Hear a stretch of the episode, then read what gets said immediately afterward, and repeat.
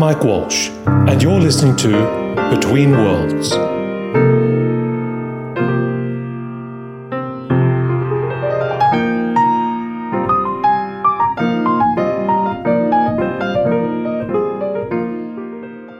It was uh, wonderful reading through your bio uh, because when I was looking through it, I actually saw you've lived this incredible life of adventure. You've lived in a wide variety of countries, from Fiji to Senegal. You speak five languages.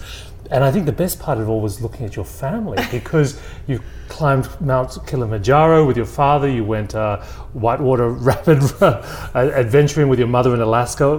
What's happening here? Is this is Wes Anderson directing your life story? I wish that he would. It would be beautifully framed if he did. So I would definitely take that call. so, so tell me, uh, you know, I, am sitting here uh, having a cup of tea with Flynn Coleman, who's just written a wonderful book, uh, A Human Algorithm.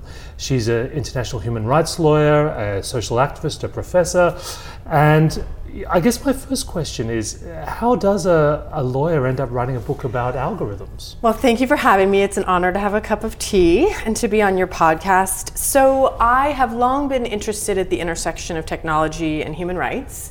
And many years ago, I worked at an organization called the Genocide Prevention Center.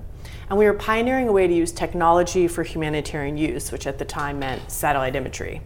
And even when we succeeded, when we had negotiated with the Russians to get access to the satellites where we could see from space what was happening on the ground, we were looking for evidence of things like crimes against humanity, like mass graves.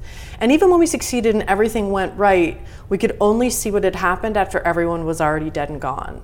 And while it's incredibly important to be able to document atrocity, this was, of course, incredibly frustrating that we couldn't do more. And so I could envision a future where we might be able to use technology um, in creative and beneficial ways to protect rights and save lives. And so I went on to write and think and research and investigate these issues. And to make a long story short, eventually a human algorithm was born.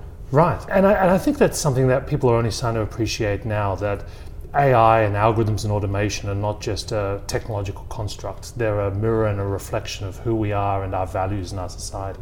So beautifully said, exactly. I think that one of the really existential, interesting, fascinating, and terrifying parts of this is exactly as you said that AI and all technology is a mirror of who we are, and it will mirror the unconscious and conscious biases and prejudices of its designers.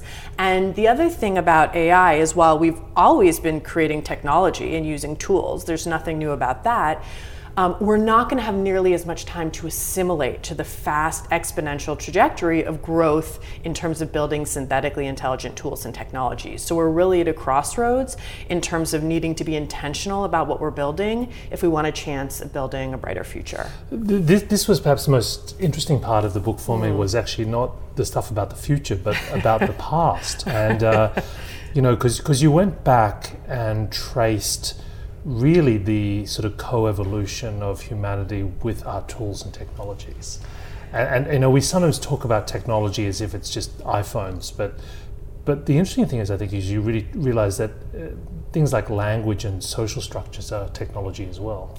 Indeed, I am very fond of all of the work uh, that went into thinking about that because, as you said, you know, a lot of us spend a lot of time thinking about the future, but technology is as old as humanity itself. We've always been building tools and inventing things um, and using inventions in new ways. And as you said, you know, it's important to remember that yes, iPhones and AI and all the fancy new technology, of course, is what we think about when we think of a you know a new tool. But fire is technology, yeah. language is technology, celestial navigation is technology. So I think that that also really brings home that while there are some new questions, some of these are the oldest questions we've ever asked ourselves as human beings. And, and, and I guess, you know, when you look through that lens, the, the technologies that have the biggest impact are the ones that connect us uh, or allow the transmission of ideas or innovations at, at greater scale. And, and, the interesting example I think you pointed out there was sort of the, the Lutheran Revolution, you know, the 95 Theses, yes. which would have been sort of an isolated act of rebellion if it wasn't for the printing press.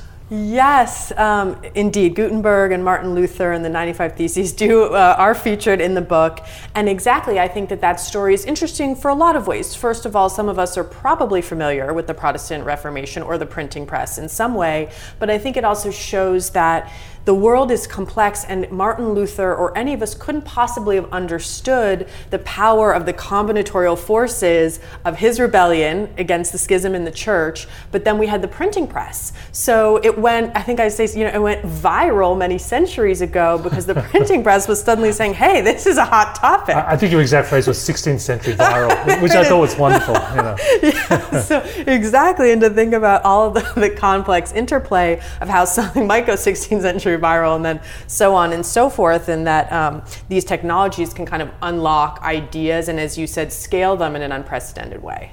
So, if you look, if you think about AI then as a technology in that context, you really have to think about it as on its impact on human society and the way it becomes a platform for other innovations and other broader impacts on, on who we are.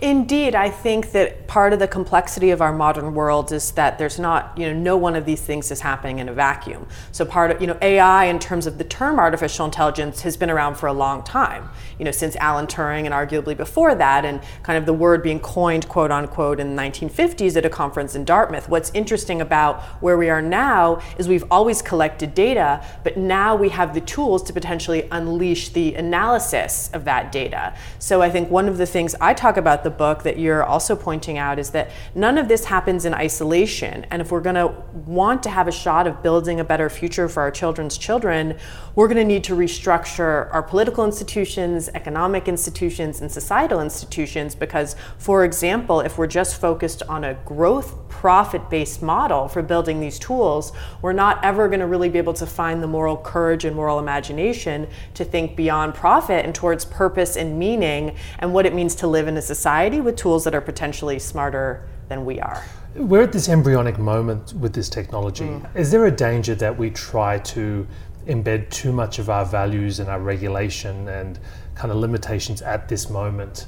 You know, where we're, in a sense, we're trying to regulate something that hasn't happened yet? So I would say yes. So obviously, as a human rights lawyer, I think about the idea of ethical frameworks and regulations, and I do propose, as you know in the book, and I'm not the only one to have to have thought of this, is that we use the international human rights framework um, as a way to think about how we're going to create the future of legal systems and societal social contracts in this brave new world. However, what you pointed out is so essential because in order to have the proper ethical and regulatory discussions, we need to step back and have a lot more intentionality about what we're doing. And there's so much we don't know. Yeah. So, on the one hand, yes, as a stopgap, we need regulations to protect ourselves, to protect others. On the other hand, as you said, it's so embryonic, and there's so much we need to discuss and have what David Whyte calls courageous conversations first.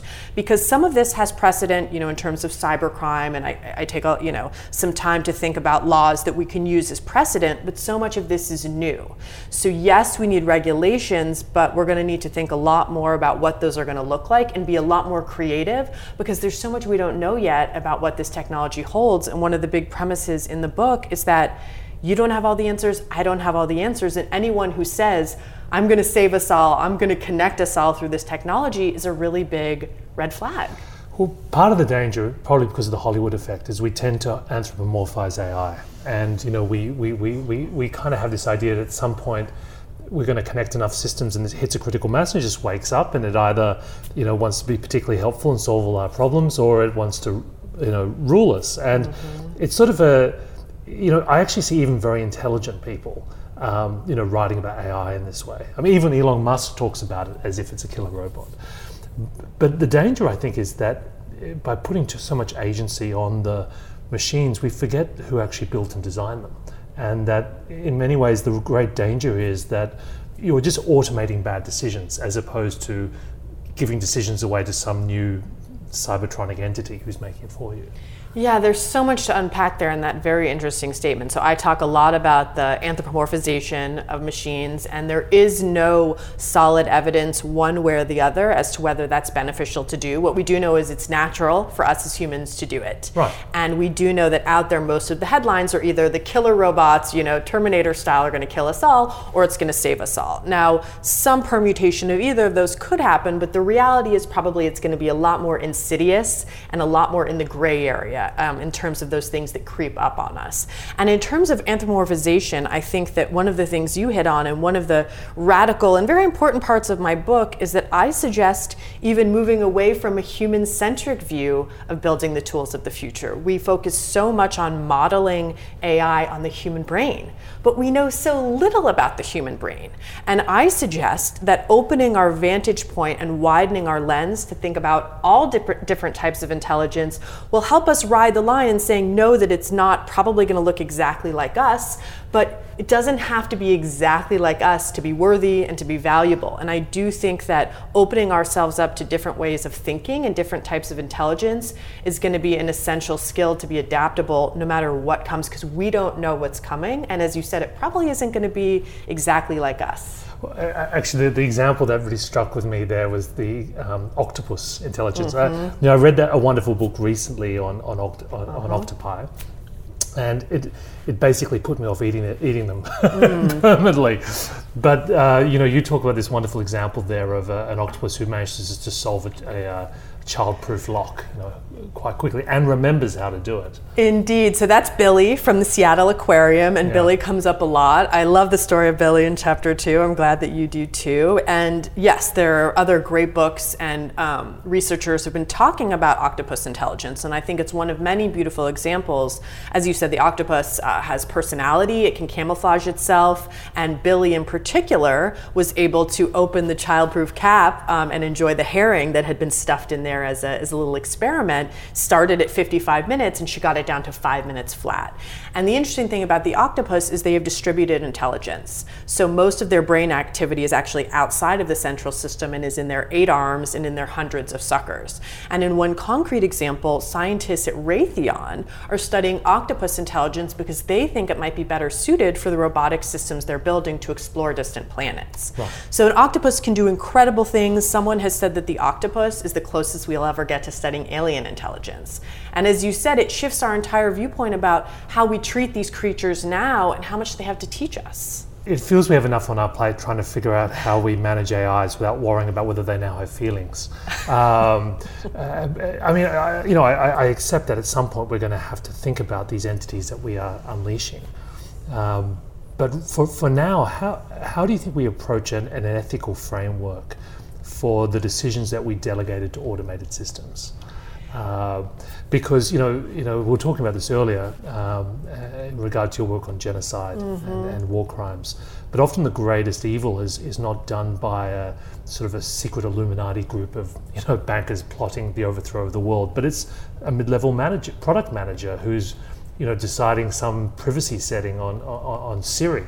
You know, I mean, this is where you're going to see some of the greatest potential um, risk. I think that part of why I wrote the book is that most of us feel so excluded from these conversations. And we have an increasing um, danger of a very small group of big companies making all of the decisions and designing the tools that are going to affect all of us. So AI is no one thing, it's going to affect every industry and every industry differently. And so much of those, uh, so much of that decision making is in the hands of a very homogenous group of people. And malicious intent completely aside, that's dangerous, which is why I make arguments for diversity and inclusion and representation because no one of us has the lived experiences of everyone else. Right. And as one example, in a book event I was speaking at recently when I was talking about my book, there was someone in the audience who's a programmer and he said, You know, I came in and I just want to write code and I'm a programmer and I think that that's my job, what I'm supposed to do. But, you know, now leaving this event, I can't just think about the code anymore. I have to think about how it's going to be used, where it's going to be used. And it was a really kind of special, beautiful, simple, and profound moment that no one of us has all the answers. So it's going to take that type of responsibility and intentionality across the board. And I think that what's important about what you just said is that we all should have a voice and a say in the future. And so many of us feel like, you know what, this is over my head. I couldn't possibly understand it. We're going to lead it to the, you know, we're going to leave it to the leaders and hope they do a good job. I say two things to that. First of all, if you read my book and are empowered, inspired, feel like you understand it and could really take this into your life, I didn't do my job. And the second thing is there's so much we can't fix and so much we don't know, but we do need to be able to trust the technology and the people that are building it. And there's some things we can do about that. More inclusion, more diversity, more moral courage in our leadership.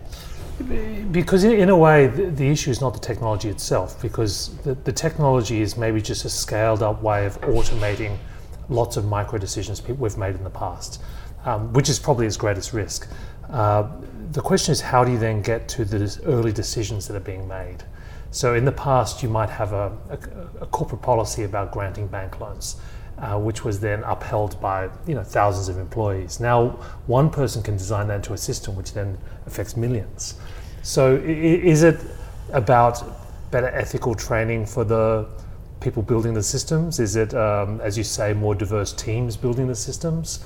Is it you know government review processes? I mean, how do we sort of how do we start to activate that? Yeah, so I have some pretty specific economic, political, policy uh, solutions in Chapter 7 for anyone who's interested. But you talked about automation, and just like the history of technology, we've been automating jobs and tasks for a long time. This is nothing new. The difference is the scale and the magnitude. Yeah. So some estimates say 47% in the US alone. It could be whole jobs, it could be just tasks. We don't know, but what we do know is that AI and computerization will be the biggest disruptors in the history of labor labor economies. Again, this has happened before, but the scale is so enormous. And so, again, in terms of thinking about policies and ethical frameworks, I do propose the International Human Rights Framework as the not perfect, but the closest we've ever gotten as a universal, uh, universally accepted idea about basic dignities and human rights for all people. And I think that what you're saying is so incredibly important because if we have a big organization that's focused on profit, and there's one person in there that eventually creates a tool that automates discrimination and prejudice and inequality on a massive scale in such a complex system, we could be beyond the point where we could fix that. And we're, we're, we're not even talking about the future, we're talking about present. Yeah. So racism, sexism, discrimination are already built into the tools we're creating. And, and it may be unintentional, it could just be they've built a tool on a flawed data set. Oh, 100%. We're already seeing flawed data sets that are flagging, you know, all the doctors are women or racist images um, towards black people or discrimination against any group. And so what's happening is marginalized communities are being further marginalized. And we are at very grave risk of automating inequality on a massive scale. So again, the tools are new, but the questions are the oldest questions we've ever asked ourselves, which is how do we learn to treat our, each other with dignity and respect? And I think we have so many examples of, for example, in the US Constitution, women were specifically excluded enslaved black people were only three fifths of a person, not even to be an actual person, but for representation by the Southern Congress. So this has happened before. Even in Australia, the indigenous population were treated as flora and fauna. There you go. Another census. horrifying example yeah. that we are still reeling from and that communities are still harmed from every day. So, so much of that is having more people at the table and more voices and more lived experiences to say, hey, have you thought about that? This is marginalized. Uh, you know the disabled community. This is marginalized different age groups different socioeconomic status because not only do we not have much diversity in terms of gender makeup and racial makeup at the people building these tools for all of us like most of these tools are being built by people that came from like the same two or three schools. We don't have enough cognitive diversity. Right. So expanding our notions of intelligence is incredibly important because we can't predict what's happening next. We are going to stumble and fail and get up again, but we need to build more trust into both the machines and also the people behind them. And we can't do that until we um, have more diversity at the table. The danger is, of course, uh, and this was raised, I think, by Kai Fu Lee in his recent book, mm-hmm. AI Superpowers, mm-hmm. is that whatever ethical knots the West ties themselves into, China will just forge ahead, building the most extreme, uh, pragmatic, and economically efficient version of their own AI, with, with, with potentially with disregard to any international rights and norms. Indeed. So, um, and he obviously can speak very well to that. I used to live in China as well. Um, and of course, I talk about China in the book. And um, that is a real, not just future danger, but present danger. And that is really um, already happening. Um, though there is another way. I think another reason that I wrote the book is that I take a global perspective. So, especially in the US, there's a very exceptionalist tendency to say, oh, well, there's no model for this. There are plenty of incredible ideas that people have come up with all around the world. And in fact, in AI, Europe and Australia are some of the regions really leading the way, um, and US is actually falling behind. China, of course, as you said, for a lot of different reasons, is able to forge ahead faster in a lot of different ways. Um, ultimately, though, I propose a global framework because, like climate disaster, this is a global issue. Yeah. And in the digital space, we're still very much in a wild west, unregulated. And apps are global. And- you know, Yes. people beat up on Facebook, but TikTok is, you know, which is the one that all the kids like today. Exactly that right exactly kids are getting off Facebook they're like yeah exactly that's you know that's for my aunt's cousin I'm going on TikTok exactly so the tools are changing very fast and just like with ecological collapse or potential nuclear annihilation we're going to need global approaches. Now, there are solutions to be found if we can work together. One of the things I talk about in the book, as you know, is this idea of collective intelligence. Individually, we can feel very small, and especially when we think about nation states and exceptionalism and tribalism and all of this happening in such isolated silos, that's very problematic. But together, there's really no star we can't dream of exploring, but we're going to have to tap into kind of the innate sagacity and intelligence and creativity that's all around us, from the environment to animal intelligence to kind of a global level of cooperation in order to, to make some of these changes happen. Well, one of the things that people talk about is is trying to build more empathy and ethical awareness into machines, uh, and it, it's one of those things that, to me, raises sometimes more questions than it answers because. You know, how, how do you tell the machine to do the right thing when you don't? It's actually hard to define what the right thing is. And, and I think one of the beauties of some of the early forms of science fiction is that they were quite explicit. They say, look, just don't hurt other human beings. You know, you know what I mean? It's, it's like they'd never had to deal with the trolley problem, right? But, but, but you know, even the simplest ethical statement is ambiguous uh, because it's, it's contextual. Indeed. So, my fellow sci fi nerds will be very happy with the book because I talk a lot about sci fi. I think dystopian and, and sci fi literature and film, cinema can teach us a lot. And in fact, some tech companies are hiring sci fi writers to help them imagine the future. Well, N- Neal Stephenson was actually the first employee at uh, Blue, um, at Blue Origin. There you go. Yeah. So the, you know, the examples of how important uh, dystopian and just literature in general is to thinking about the future. So it's a great question. It, it comes up a lot, and um, again, as a human rights lawyer, I think about these questions all the time. And there is no one easy answer um, to any of this. And what I say to that always is that, and there are some people like Isaiah Berlin that say values are incommensurable. You couldn't possibly pick between equality or freedom ever. So um, that is a real reality.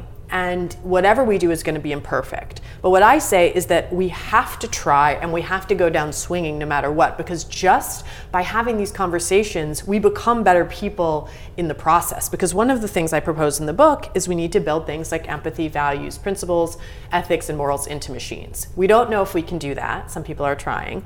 Um, but we, what we do know is that by having these conversations, just even starting to have them in and of itself, we start to inch closer. No one of us is going to get all the way there, but when we start to have these discussions, we start to be a lot more intentional about what we're building and what is going to come from it. Because right now, so much of the mantra in Silicon Valley or building these tools is build it now, ask permission later, or build it now and figure out the consequences later. And we don't have the luxury of that, and we still have far too few voices in the room to even just bring up the question of values. Yeah, I think what I was asking was more the pragmatic question of how you approach this. I mean, even in, in human rights, um, if you, it's how specific do you get? I mean, do you frame things in a general way that allows interpretation, which says, you know, you should respect other human beings? Um, or do you say specifically you should not do the following 200 things? Well- Um, because from a machine perspective, it, it's uh, some of the, the, the some of the best dystopian uh, scenarios start from a seemingly innocuous um, optimization. You know, like make things better for people, which you know you could end up with a Jonathan Swift type solution, which you eat all the babies. You know, Yes, to- to like the solve- paperclip robot. Yeah, exactly. And, and actually, you know, often these come from a very naively expressed set of optimums. Yeah, so there's a lot in there. So there's, of course, the paperclip robot suggested by Nick Bostrom, which essentially it's great that you have a, this efficient, productive robot. Let's say you tell it to make paperclips. Yeah. That's all great and fine until it decides that you are made of atoms that it can use to make paperclips, right? So we have that happening all the time. And lawyers, of course, think about all, all the time, well, you're going to set out a contract, for example, but how specific do you get? And there are always going to be loopholes. Um, and we're always going to be evolving. Just like our most beautiful legal societal documents are evolving evolving. The Constitution, the South African Constitution, is a beautiful example coming out of apartheid, but it still, of course, is imperfect both in language and in enforcement. So this is an evolving process. We start with precedent, and in chapter four, I lay out a very specific suggestion that we use the International Human Rights Framework as a way to start, because a lot of the issues around privacy, around rights, start there. However, we're going to need to evolve that to include things like cognitive liberty the right to decide, you know, your mental thoughts, to keep them private, to keep your personality as you were born right. with it. So all of these things need to be evolving based on creatively thinking beyond our present reality to give ourselves the best chance to get it right. So in terms of specifics, this is these are legal questions that happen all the time. It was too broad, so we lumped everyone in, or it was too specific and we forgot this. That's the nature of being human. And what you bring up is a really important point, which is that so much is about the predicting and the forecasting. And some are going to be right and and some are going to be wrong. My book is let's be ready no matter what happens. And when we fail, we will try again because we will fail. And I do believe we need to balance being really intentional, but living the questions themselves because we have so many more questions than answers. And we don't know if we can succeed in doing any of this. But we do know that if we don't try, we definitely cannot guarantee um, that we'll be leaving this planet better off than how we found it. And the other thing is that when we're thinking about building these ideas into machines, yes, we need to try to do that, but in the process, doing that, as you said, it's a mirror of us. So we become better people even when we don't completely get all the way there. No, it, it's uh, and, it is it is interesting when you look at even um, organizations that are held up with esteem today. They had a murky past sometimes with technology. I mean IBM, mm-hmm. you know, is mm-hmm. said to have used those those technologies, you know, during mm-hmm. the Holocaust. Mm-hmm. Um, you know, e- even the earliest days of the computer were about the census. Mm-hmm. Um, you know, which, as you say, excluded whole vast parts of society. Mm-hmm. So. Uh, have you come across any interesting examples of companies or institutions or organizations who are starting to think about this in a in a progressive way. Yeah, and as you know, there's a thousand endnotes in the book for anyone that really wants to dive into the research and understand some of the many suggestions, groups, individuals, organizations that are doing this work. One of the things I propose throughout the book, and specifically in chapter seven, is that we need to think about entrepreneurship and social entrepreneurship as ways for more agile, flexible, uh, purpose oriented companies to get into the game. Because right now, this stuff is being built at very large companies, and even places like Cambridge and Oxford are complaining that all their talent is being poached. So we aren't even having that robust academic debate that we need.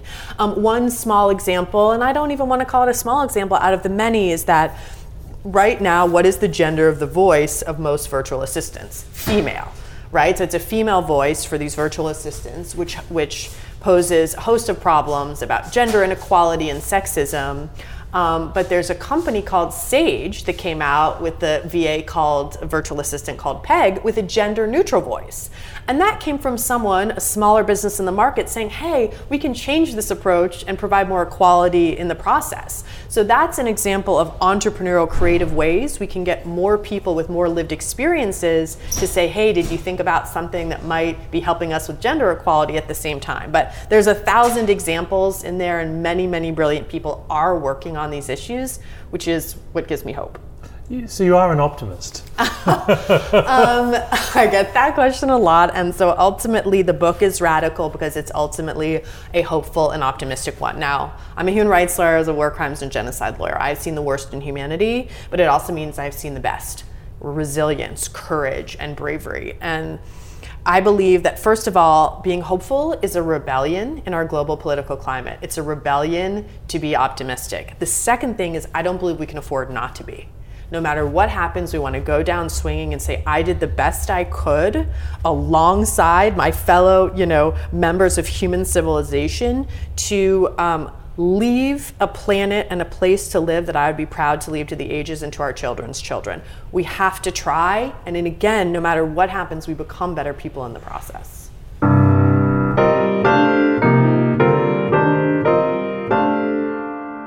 You've been listening to Between Worlds for more episodes and information on how to subscribe to our podcast, please visit www.mike-walsh.com slash betweenworlds.